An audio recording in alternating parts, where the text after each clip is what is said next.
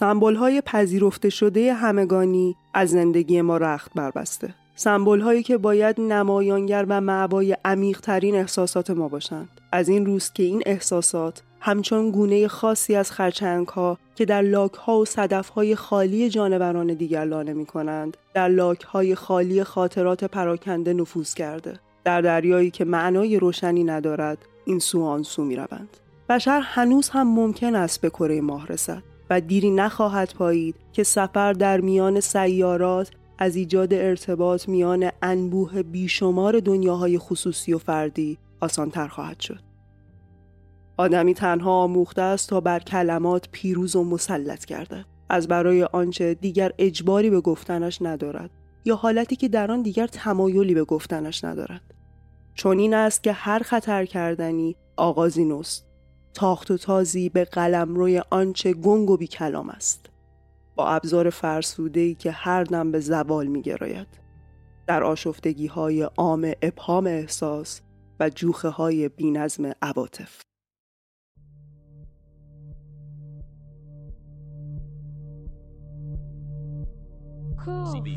Monkey. Mono. Monkey. Mono.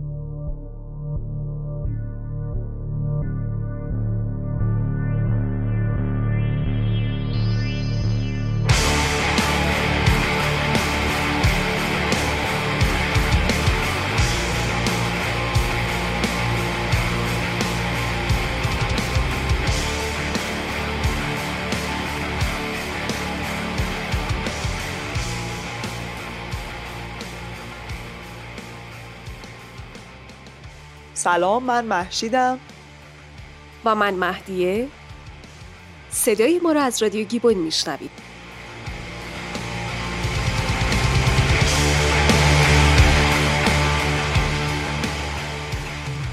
در رادیو گیبون ما از انسان با شما صحبت می‌کنیم.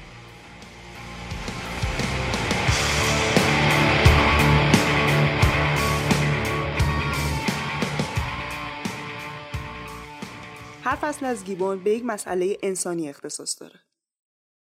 فصل اول زبان شناسی. خیلی از اون چیزایی که مردم درباره فکر کردن میگن عملا ادعاییه که در مورد زبان بیان میشه. مثلا میگن ما زبان همدیگر رو نمی‌فهمیم. به این معنی که در اصل تفکر ما به کل با هم متفاوته و یا زبونم بند اومده بود تقریبا همیشه به این معنیه که حیرت کردم نه اینکه واقعا صدام قطع شد البته زبان و تفکر بدون شک ارتباط خیلی نزدیکی با هم دارن. زبان به وجود اومدن تفکر رو تو ذهن ما میسر می‌کنه و به ما کمک می‌کنه که استدلال کنیم، برنامه ریزی کنیم، به یاد بیاریم و ارتباط برقرار کنیم. وقتی درباره زبان حرف می‌زنیم، همه توجه ها به نفس ارتباط جلب میشه. اما آیا ممکنه همین زبانی که ما به اون صحبت می‌کنیم ما رو وادار کنه به شیوه های خاص تفکر کنیم؟ تو هر زبانی امور به شکل متفاوت از زبانهای دیگه بیان میشه. اما آیا به این معنیه که بعضی از اندیشه ها به زبانی خاص امکان بیانشون وجود داره؟ آیا ممکنه فکرهایی به یه زبان گفته بشه و ترجمه اون به یه زبان دیگه امکان پذیر نباشه؟ بیشتر کسایی که به این سال جواب مثبت میدن به چیزی جز معانی کلمات فکر نمی‌کنن. تو هر زبانی پیدا کردن این کلماتی که معادلی دقیق تو زبان دیگر ندارن خیلی ساده است. نمونه مشهورش هم کلمه آلمانی نفقای. این کلمه به معنی لذت مغرزانه است که آدمای بددل از بدبختی دیگران می‌برند. اما آیا نبود معادل دقیق یک کلمه تو زبان به این معنیه که سخنگویان اون زبان قادر نیستن خودشون یه همچین احساسی رو تجربه کنن و یا وجود اون احساس رو تو دیگران تشخیص بدن؟ قطعا خیر. برای مثال رنگ ها تو بعضی از زبانها کلمات خیلی کمی برای نامیدن رنگهای اصلی وجود داره و تعداد کمی از زبانها برای نامیدن سبز آبی از یک کلمه استفاده می‌کنن. تو بعضی از زبانها فقط چهار یا سه یا دو کلمه برای نامیدن رنگها وجود داره. آیا تو این وضعیت سخنگویان اون زبان از نظر بسری تعداد رنگها رو تشخیص نمیدن؟ البته که اینجوری نیست. در یک آزمایش تو سال 1960 مشخص شد که اعضای یک قبیله به نام دانی تو گینه نو که تو زبانشون فقط دو کلمه برای نامیدن رنگ ها وجود داشت تو مطابقت دادن رنگ ها درست مثل ما بودن. یا مثلا میگن اسکیموها دنیا رو طور دیگه ای می‌بینن چون که کلمه های زیادی برای گونه های مختلف برف دارن. اما اینجوری نیست. تو هشت زبان خانواده اسکیمویی فقط تعداد کمی کلمه برای برف هست. تو سال 1911 انسانشناس بزرگ فرانتس بواس به چهار کلمه تو زبان اسکیموهای کانادایی اشاره کرده بود. یک کلمه کلی برای اطلاق به برفی که روی زمین میشینه، یک کلمه برای برفدانه، یک کلمه برای برف و بوران و یک کلمه هم برای کپه برف. اینکه فکر می‌کنیم زبان ما به طور اجتناب ناپذیری نحوه تفکر ما رو شکل میده یا تعیین می‌کنه در حد حدس و گمانه. سخته که بفهمیم چه عاملی ممکنه این حدس و گمان رو حداقل بین صاحب نظر رو تایید کنه. برای اینکه بفهمیم یه اندیشه برای یه هندی زبان قابل فهم و برای ما فارسی زبانان نه باید اون اندیشه برای شما توضیح داده بشه. حالا اصلا یعنی چی؟ مثلا کلمه هندی کل محدوده زمانی خاصی رو مشخص می‌کنه. جالب اینه که اگه امروز هشتم باشه کل هم به روز هفتم و هم به روز نهم اشاره داره. تا کدومش مد نظر ما باشه؟ آیا این قضیه باعث میشه هندی زبانها برداشت منحصر به فردی از زمان داشته باشن؟ جوری که بقیه هرگز اون رو درک نکنن؟ تو زبان اونها زمان پدیده که به دو سمت گسترده میشه. کل یک روز با امروز فاصله داره. یا دیروزه یا فردا. خب اگه اینطوره همین الان توضیح دادیم کل یعنی چی ما هم بالاخره این مطلب دستگیرمون شد البته غیر ممکن نیست که برداشت آدم از جهان به شکل نامحسوسی تحت تاثیر شکل خاصی در طبقه بندی مفاهیم باشه که زبانش اختضا می‌کنه. ولی این مسئله معنیش این نیست که زبان یه حدودی رو مشخص می‌کنه و اندیشه به ناچار توی اون محدود محصور میشه و یا اینکه اندیشه های ترجمه ناپذیری هستن که تنها فقط سخنگویان بعضی از زبان ها می‌تونن اونا رو بفهمن.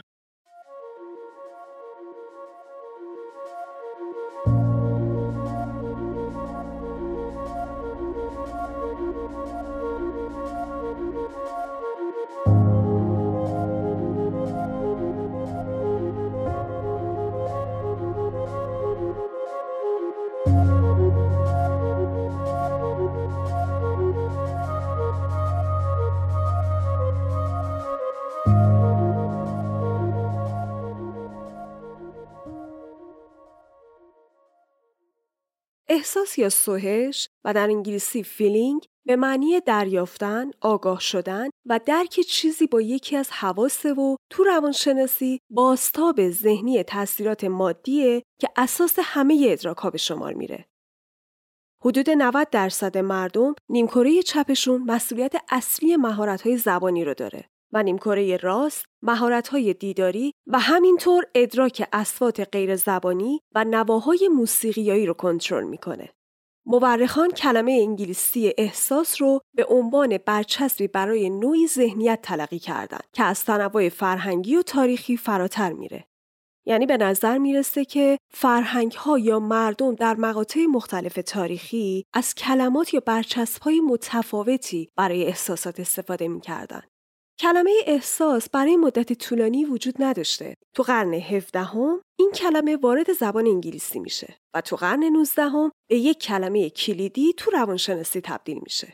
اسپینوزا اعمال رو به ذهن و اشتیاق رو به علتهای بیرونی طبیعت شخص نسبت میده و افلاتون هم معتقد بود که هنگام تفکر روح انسان با خودش حرف می‌زنه. احساسات ما اطلاعات درخشانی دارن وقتی یاد بگیریم از اونا به عنوان متحدای خودمون استفاده کنیم اونا می‌تونن راه حلای مختلفی رو برای هر موقعیتی به ما نشون بدن یکی از بزرگترین تحولات تو زبانشناسی قرن 21 مهم شدن نقش فرهنگ تو بررسی های زبانیه. زبانشناسی اجتماعی و زبانشناسی انسانشناختی دستاوردی مهم برای تغییر نگرش ها تو مطالعه زبان تو قرن 21 به همراه داشت. به شکلی که چرخشی به سمت احیای نظریه ساپیر صورت گرفت و زبانشناسی فرهنگ مدار قرن 21 خودش رو با برچسب نوورفی معرفی کرد. زبان از یه طرف با شناخت در هم تنید است و از طرف دیگه با فرهنگ.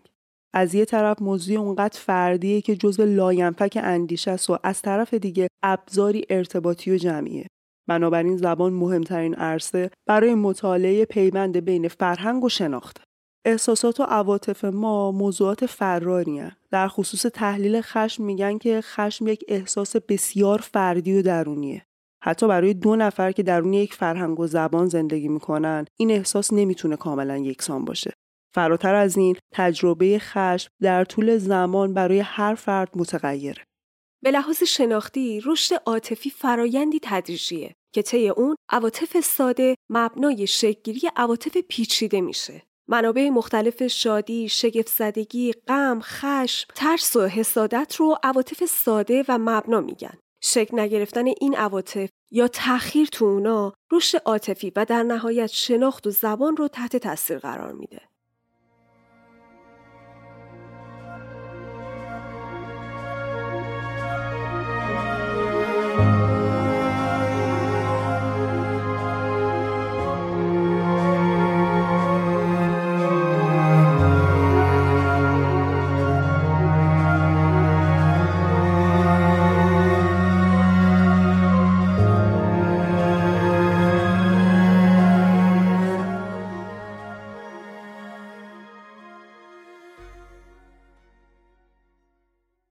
وقتی کودک خودش رو به عنوان یه هویت مجزا درک می‌کنه یعنی اون زمانی که به قول لکان خودش رو تو آینه می‌بینه و درک می‌کنه و تمایل پیدا می‌کنه که عکسای خودش رو نگاه کنه عواطفی مثل همدلی و حسادت تو شکل می‌گیره.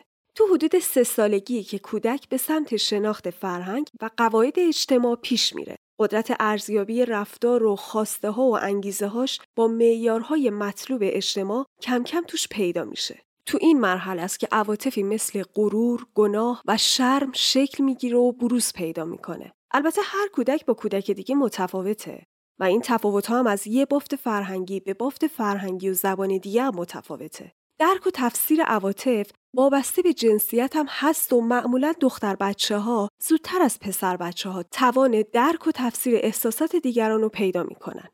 فرهنگ ها روی چگونگی ابراز عواطف هم تاثیر می‌ذارن. برونریز احساسات تو همه فرهنگ ها به یک شکل نیست. مثلا تو فرهنگ چین تو ابراز احساسات و عواطف کنترل زیادتری وجود داره.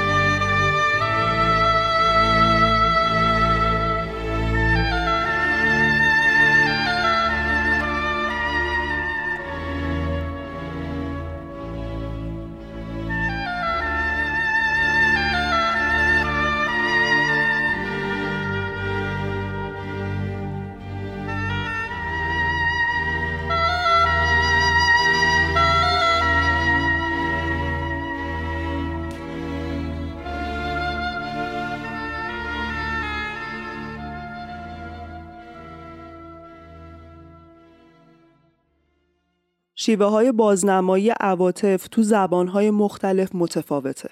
مثلا تکواژه های تحبیب به معنی دوست گردانیدن و تسخیر به معنی کوچک شمردن که تو بعضی از زبانها مثل روسی پرکار بردن یکی از ابزارهای ساختواژی بازنمایی عواطف محسوب میشن. چند معنایی نام های اعضای بدنم که توی همه زبان ها هستش یکی دیگه از موارد بازنمایی عواطف توی زبانه. مثلا تو زبان فارسی می‌تونیم این نمونه ها رو بگیم. جگرم آتش گرفت. خون توی رگهایم به جوش آمده بود. قلبم شکست. داغش به دلم ماند. کارت به استخوانم رسیده بود. این مثال ها برای بیان احساساتی مثل قصه، خشم و غضب، اطمینان و عشق، افسوس و اندوه، تحمل و طاقت به کار میرن. مثلا تو زبان فارسی تمایز بین واجه های حوزه عاطفی خشم معنا داره. و خشم و غضب و قهر تو عبارتهایی مثل خشم بر او مستولی شد خشمش را فرو خورد غضب کرد قهرش گرفت درجات مختلفی از یک حس عاطفی رو نشون میدن. این کلمه ها تو هر بافت گفتمانی نمی‌تونن به کار برن. مثلا غضب کردن تابع سلسله مراتب قدرت توی گفتمانه. برای نمونه اگه بگیم پدر بر پسر غضب کرد پذیرفتنیه. ولی به نظر پذیرفتنی نیست که بگیم بچه بر پدرش غضب کرد. عضو یا بخشی از بدن که مسئول هر یک از این احساساته از فرهنگ و زبانی به فرهنگ و زبان دیگه متفاوته. مثلا محل خشم برای فارسی زبانان خونه. خون جلوی چشمایش رو گرفته بود. خونش به جوش آمده بود. ولی توی ژاپنی جای خشم توی دله. تو زبان ترکی خشم کور کننده است ولی در فارسی عشق کور کننده است. تو فرهنگ ایرانی و زبان فارسی خشم و صبر رابطه نزدیکی با هم دارن. به محض تموم شدن صبر خشم فرو خورده نمایان میشه. در صورتی که توی چین خشم رو نشون نمیدن و با گذشت سالهای طولانی خشم با انتقام آزاد میشه. ویژگی های نحوی زبان هم تو بازنمایی عواطف موثرن. مثلا تو زبان انگلیسی استراحت گفته میشه I like him و تو زبان فرانسه ساخت نحویش یکم پیچیده تره. اونا میگن ایموپله. بررسی استعاره های عواطف تو زبان فارسی پیچیدگی های عواطف رو تو فرهنگ ایرانی و زبان فارسی نشون میده. این مسئله در خور تعمله که تو بررسی ها نشون میده تو فارسی زبانان تمایل دارن عواطف رو از طریق استعاره ها بیان کنن. به طور مثال گفته میشه امیدم را از دست داده بودم. جرأتم را به دست آوردم. ناامیدی او را در کام خودش می‌کشید. اعتمادم را از بین بردی. تو نمونه هایی که گفتیم امید و جرأت تو جایگاه شی، ناامیدی تو جایگاه سیالی جوشان و اعتماد تو جایگاه شی بازنموده استعاری پیدا می‌کنه. یا تو یه مورد دیگه اعضای مختلف بدن مسئولیت بازنمایی عواطف رو به شکل استعاره به عهده گرفتن. مثلا چشمم به در مانده، بوی توته میشنوم. سختی ها را با گوشت و استخوان لمس کرده بود. تو که طعم بدبختی را چشیدی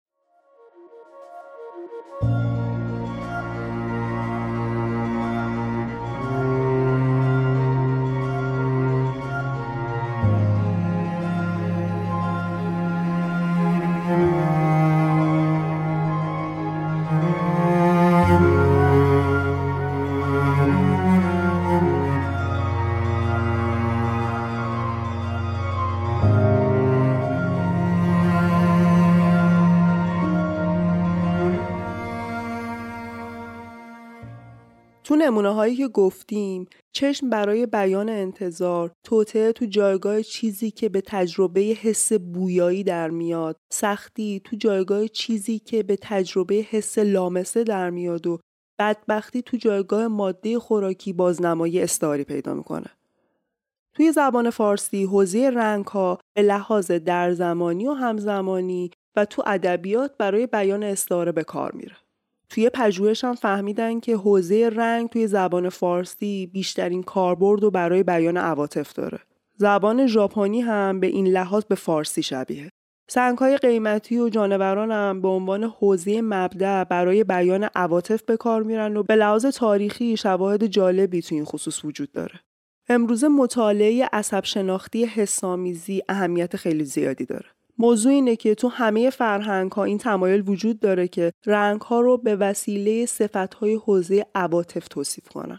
مثلا آبی ملایم، سرخابی زننده، آبی کودکانه، صورتی سرزنده، بنفش معصومان و خیلی چیزای دیگه. پیوند بین عواطف و رنگ یک گستره شناختی و همگانی داره و یک مجموعه گرایش های فرهنگی. صحبت کردن از جنبه های عمیق شناختی فرهنگی و اجتماعیه که تو ابتدایی ترین و عمیق ترین حالت از طریق قصه ها و لالایی ها منتقل میشه که مادر تو همون کودکی برای کودکش تعریف می‌کنه و می‌خونه. کودک از طریق همین روایت هاست که با جنبه های مختلف شناخت فرهنگی از جمله عواطف و احساسات آشنا میشه و یاد می‌گیره که چجوری کنش ها و رفتارهای اطرافیان خودش رو تعبیر کنه و برای انتقال خواستش از چه ابزار کلامی و غیر کلامی استفاده کنه. همچنین اون یاد می‌گیره که چرا مردم خجالت می‌کشن و حس گناه به افراد چجوری دست میده. مهربانی و فداکاری چیه و چه چیزهایی باعث عصبانیت یا ناراحتی دیگران میشه؟ همونطور که گفتیم زبان به خصوص زبان مادری به عنوان اولین دریچه‌ایه که کودک از طریق اون جهان احساسات و عواطف رو نگاه می‌کنه و نقش مهمی تو انتقال اونها ایفا می‌کنه. تو پژوهشی از دو زبانه های ترک و فارس تقاضا کردند که به مدت پنج دقیقه درباره خاطری از دوران کودکی خودشون به زبان مادری یعنی زبان ترکی صحبت کنند. در ادامه ازشون خواستن که اون خاطره رو به زبان دوم یعنی زبان فارسی روایت کنن. تحلیل ها نشون داد که کیفیت توصیف و غنای احساسی و عاطفی تو زبان مادری به مراتب خیلی بالاتر از اون چیزیه که تو زبان دوم مشاهده می‌کنیم. همینطور محققان گفتن که اونا تو زبان اول خودشون یعنی ترکی بهتر می‌تونن اون خاطره رو به یاد بیارن و تو بیان حالات روحی و احساسی خودشون تو زبان دوم اونطوری که باید توفیقی ندارن. البته شاید دلیل این موضوع این باشه که زبان دوم اونها یعنی فارسی از اونجا که توی بافت محیطی رسمی آموزش داده شده تمایل داره که آری از احساس باشه. همینطور محققان گفتن که تو دوران مدرسه با اینکه اونها به زبان فارسی میخوندن و مینوشتن ولی در عمل استدلال هایی که برای انجام کارهای روزمره می آوردن بر اساس زبان اولشون بوده. حتی خیلی وقتا تو گفتارهای درونیشون عمدتا از زبان مادری استفاده می‌کردن که این مسئله نشون دهنده تسلط عمیق نظام مفهومی و شناختی زبان مادری تو ذهن افراد دو زبان است. حتی وقتی که ما فکر می‌کنیم اونها تو یادگیری زبان دومشون موفق بودن. اصلا شاید به همین دلیل باشه که تو دوران بزرگسالی این افراد تو تعاملات روزمره خودشون به محض اینکه یه گویشوری رو می‌بینن که به زبان اولشون صحبت می‌کنه بلافاصله زبان دوم رو می‌ذارن کنار و با زبان اول خودشون با اون شروع به صحبت می‌کنن. به عبارت دیگه افراد دو زبانه بیشتر زبان اولشون رو خانه هستی خودشون می‌دونن. خونه ای که تو اون با آسودگی خیال می‌تونن احساساتشون رو به بهترین نحو ممکن بیان کنن و مقصودشون رو به مخاطب انتقال بدن. به این ترتیب میشه ادعا کرد که زبان مادری بخش عمده ای از احساسات، خاطرات و معانی عاطفی رو تو ذهن کودک شکل میده. برای همین بخش مهمی از شناخت فرهنگی فرد محسوب میشه. محروم موندن کودک در سن مدرسه از این زبان باعث گسست عاطفی و شناختی میشه که بدون شک آسیبهای ادراکی و روانی زیادی رو براش به وجود میاره. به همین دلیل تداوم آموزش زبان مادری تو دوران ابتدایی مدرسه که اولین تجربه جامعه پذیری کودک ارزش شناختی عاطفی داره. پیامدهای ناگوار جایگزین کردن یکباره زبان رسمی به جای زبان مادری تو شروع این روند آسیبهایی رو به همراه داره. سالها مطالعه تو حوزه زبانشناسی اجتماعی نشون داده که راه حل درست اینه که تو اوایل دوران مدرسه باید از زبان مادری محافظت بشه و در کنار اون به کمک معلمان متبهر زبان رسمی به کودکان آموزش داده بشه تا جایی که دو زبان به شکل موازی در کنار هم رشد کنند نه اینکه زبان اول به محض ورود کودک به مدرسه از اون گرفته بشه و زبان دیگه ای جایگزینش بشه.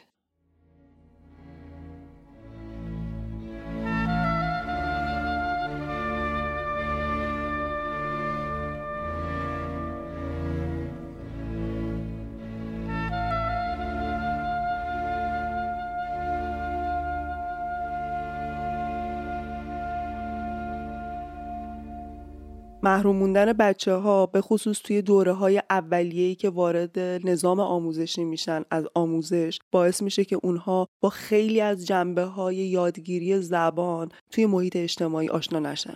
این حمله های شیمیایی که داره توی کل مدارس ایران اتفاق میفته در ادامه آموزش ندادن زبان مادری در مناطقی که گویشی بجز زبان فارسی دارن آسیب های بزرگیه که به بدنه فرهنگی کشور می‌رسه. خیلی ممنونیم که باز هم تا پایان اپیزود کنار ما بودین و خیلی خوشحالمون می‌کنین. اگر گیبون رو دوست دارین به دوستاتون معرفی کنیم و باشون به اشتراک بذارین و خیلی خوشحال میشیم که نظراتتون رو با ما در میون بذارین. نانی نانی بویو مامی نانی نانی بویو مامی اوی شورول pace te-ai, Maică voinic.